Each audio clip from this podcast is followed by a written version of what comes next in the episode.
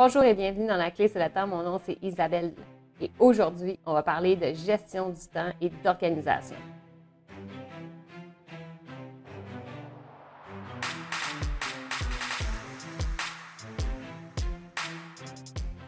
Est-ce que vous êtes dans une situation en ce moment où est-ce que vous avez l'impression que vous avez tellement, tellement de choses à faire, vous êtes toujours à la course, vous oubliez des choses, vous n'êtes pas certain que vous avez tout fait, vous vous sentez complètement débordé et dépassé? Ben, ça arrive à tout le monde, même au meilleur, je peux vous le garantir. Même moi qui a beaucoup de méthodes d'organisation, des fois ça m'arrive. En fait, la meilleure façon de mieux s'organiser puis d'être bien, c'est d'apprendre à ralentir.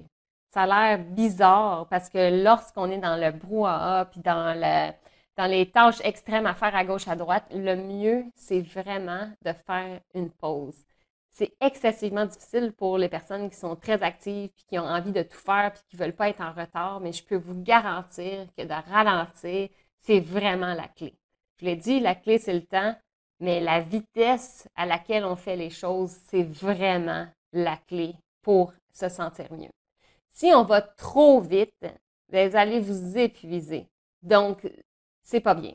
Donc, si vous avez un sentiment que vous êtes en train de faire un marathon toute la journée, ben faites une pause. Vraiment, là, je vous le dis, là, faites une pause. Par exemple, vous courez, vous avez le sentiment que vous êtes à la course, vous sentez une pression incroyable, vous avez l'impression que vous n'allez pas pouvoir terminer tout ce que vous voulez dans votre journée, bien, allez prendre une marche. Faites du yoga sur votre bureau, faites des longues respirations. C'est vraiment l'astuce la plus efficace pour être plus organisé et beaucoup mieux dans sa vie. Vous allez voir, après avoir fait la pause, vous allez sentir une énergie complètement différente à l'intérieur de vous et puis vous allez pouvoir passer en mode que j'appelle plus d'observation. Vous allez pouvoir être capable de prendre ce qui est important dans la vie, du recul, être capable de décider qu'est-ce qui est vraiment important pour vous par la suite de votre journée. Vous allez pouvoir regarder votre liste et puis pouvoir vous dire, OK, maintenant que vous êtes calme et posé, que vous n'êtes plus à la course, eh à ce moment-là, ça va être beaucoup plus facile d'identifier qu'est-ce qui est vraiment une urgence, qu'est-ce qui est vraiment à faire aujourd'hui, qu'est-ce qui est vraiment important pour soi. Parce qu'il y a aussi ça dans la vie, c'est qu'on va avoir dit beaucoup de oui à beaucoup de personnes pour faire plaisir, mais en réalité, on aurait peut-être dû dire non ou repousser ou refaire à plus tard. Donc à ce moment-là, prendre la pause, c'est la meilleure façon de prendre du recul. Ensuite, il y a plusieurs autres outils. C'est de faire les choses immédiatement quand c'est des choses à faire qui prennent moins que deux minutes. Ça, c'est un autre moyen d'être bien organisé. C'est que si vous avez une tâche à faire ou que vous pensez à quelque chose qu'il ne faut pas oublier de faire, qui prend moins de deux minutes, vous devez le faire immédiatement. Parce qu'après ça, c'est pas une bonne utilisation de son temps de l'écrire dans son agenda pour ne pas l'oublier de le refaire plus tard parce que de toute façon, ça va vous prendre déjà peut-être 30 secondes. Il va y avoir déjà une interruption. Vous allez devoir recommencer à vous remettre dans la tâche. Donc, dès que vous pensez à quelque chose qui devrait être fait et puis que ça prend moins de, de deux minutes à le faire, faites-le immédiatement. Ça, c'est la meilleure façon d'être très efficace. Puis aussi de ne pas l'oublier. Une autre astuce, c'est que si vous avez pensé à une tâche qui prend plus que deux minutes à faire, là, à ce moment-là, il faut que vous ayez un outil rapide et facile pour mettre cette information-là à l'intérieur d'un outil qui va vous aider à avoir une mémoire. Parce que la mémoire d'un humain, c'est quelque chose qui est un peu, euh, qui n'est pas infaillible, qui est assez faillible. Donc, à ce moment-là, d'avoir des outils pour vous aider à le faire, c'est le mieux. Moi, j'aime mieux avoir un seul outil pour être capable de donner ou d'avoir toutes les informations qui sont nécessaires, puis je les mets à la même place. Je sais qu'il y a des personnes qui aiment bien avoir, peut-on, euh, plusieurs outils différents, un agenda, un calendrier, euh, des post-it, des notes, des ainsi. Moi, je mets tout ça à la même place. J'utilise mon calendrier. Ça peut être Google, ça pourrait être euh, Outlook, ça peut être n'importe quel calendrier, mais l'important, c'est d'avoir accès à ce calendrier-là pas mal tout le temps, facilement. Donc, ce qui arrive, c'est que, par exemple, je pense qu'il faut que je fasse une activité ABC. Donc, par exemple, je me dis, ah, il ne faudrait absolument pas que j'oublie d'organiser euh, tel événement qui va avoir lieu euh, dans tant de jours. Il faut absolument que j'envoie un email pour de rappel et puis que je fasse ci et puis ainsi de suite. Donc, à ce moment-là, ce que je fais, c'est que je vais dans mon agenda, dans mon calendrier, je me mets une tâche, je book du temps. La clé, c'est le temps? mais ben, c'est exactement ça. Je ne mets pas juste une tâche. Je mets une tâche avec un temps. Donc, si je pense que ça va me prendre une demi-heure, une heure, eh bien, je le mets dans mon calendrier. À l'intérieur, immédiatement, j'ouvre un, un rendez-vous. Je me fais un rendez-vous avec moi-même et j'écris exactement ce que je dois faire. Si ça va me prendre une heure, j'écris, j'écris, je book une heure et j'écris tout ce que je veux faire pendant cette heure-là, immédiatement. Donc, ça devient un peu comme un peu une checklist euh, qui est fixée dans le temps et que je sais que j'ai besoin d'une heure pour le faire. Donc, si par exemple, la semaine prochaine, on me demande si je suis disponible pour faire euh, une activité particulière, bien, je vais voir tous les trucs que j'ai mis dans mon agenda qui va prendre une heure, puis je vais pouvoir être capable de dire, hum, j'ai pas le temps de faire cette activité-là. Parce qu'en fait, j'ai tous les autres trucs qui est dans ma to-do list que j'ai déjà une estimation de combien de temps ça prend pour les faire. Donc, à ce moment-là, je peux immédiatement dire à la personne qui me demande une activité particulière que non, je n'ai pas le temps parce que finalement, je sais que j'ai d'autres trucs que j'ai déjà planifiés pendant la semaine suivante. Si, par exemple, ben, il n'y a pas trop d'éléments qui sont planifiés, ben là, je vais pouvoir être capable de dire oui, puis sans me sentir mal à l'aise, et au moment où je dis oui à la personne pour participer à l'activité, je bloque mon temps dans mon calendrier. Donc, à ce moment-là, vous pouvez regarder mon calendrier, vous allez voir, il y a plein, plein, plein, plein, plein d'informations. Mais euh, je sais où aller la chercher, je sais où la mettre, c'est immédiat et j'ai un seul outil. Il se peut que vous ayez beaucoup d'informations à mettre et puis que finalement, vous ayez un autre document. Par exemple, vous avez déjà fait euh, une checklist de toutes les choses à faire à ce moment-là, ce que je fais, c'est que je vais ouvrir l'agenda, je vais mettre un rendez-vous avec moi-même et puis je vais faire le lien à ce document-là.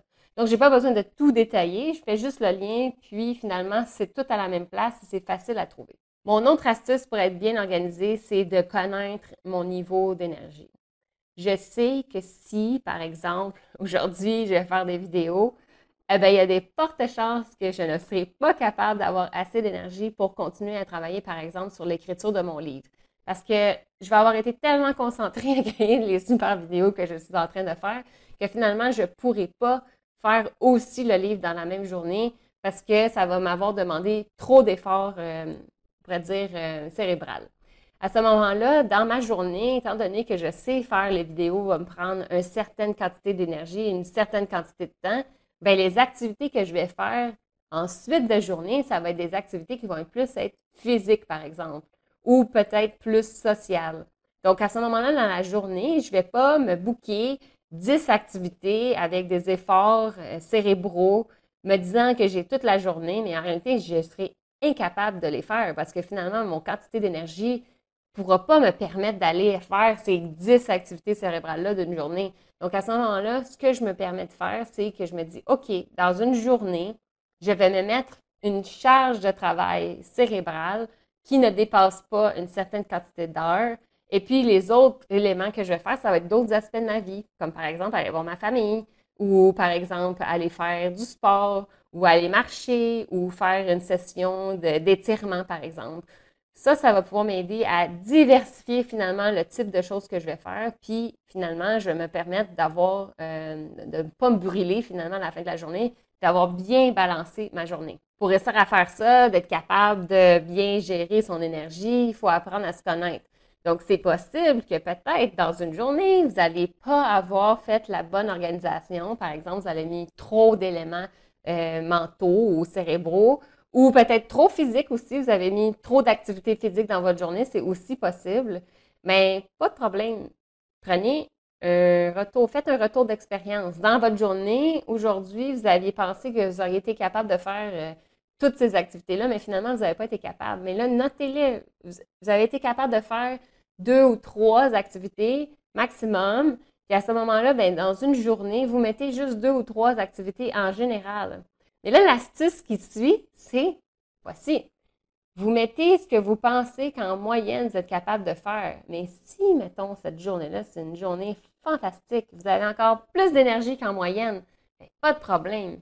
Ayez toujours une liste de choses qui va être possible de faire en avance. Ce qui veut dire que dans votre agenda, le calendrier que vous avez mis, vous prenez les tâches que vous aviez la semaine suivante et vous regardez lesquels vous pourriez faire immédiatement aujourd'hui. Par exemple, moi, hier, j'avais beaucoup d'énergie, j'étais allée marcher, puis après avoir été faite ma marche, j'avais encore une capacité cérébrale, puis je peux vous dire qu'il était assez tard, et puis souvent c'est surprenant d'avoir encore une capacité cérébrale.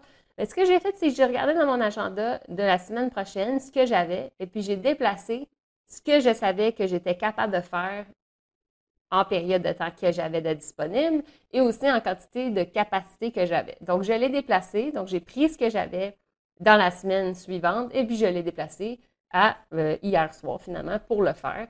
Donc, je n'ai plus cette tâche-là à le faire. Je me suis libérée. Donc, j'ai plus de temps dans le futur.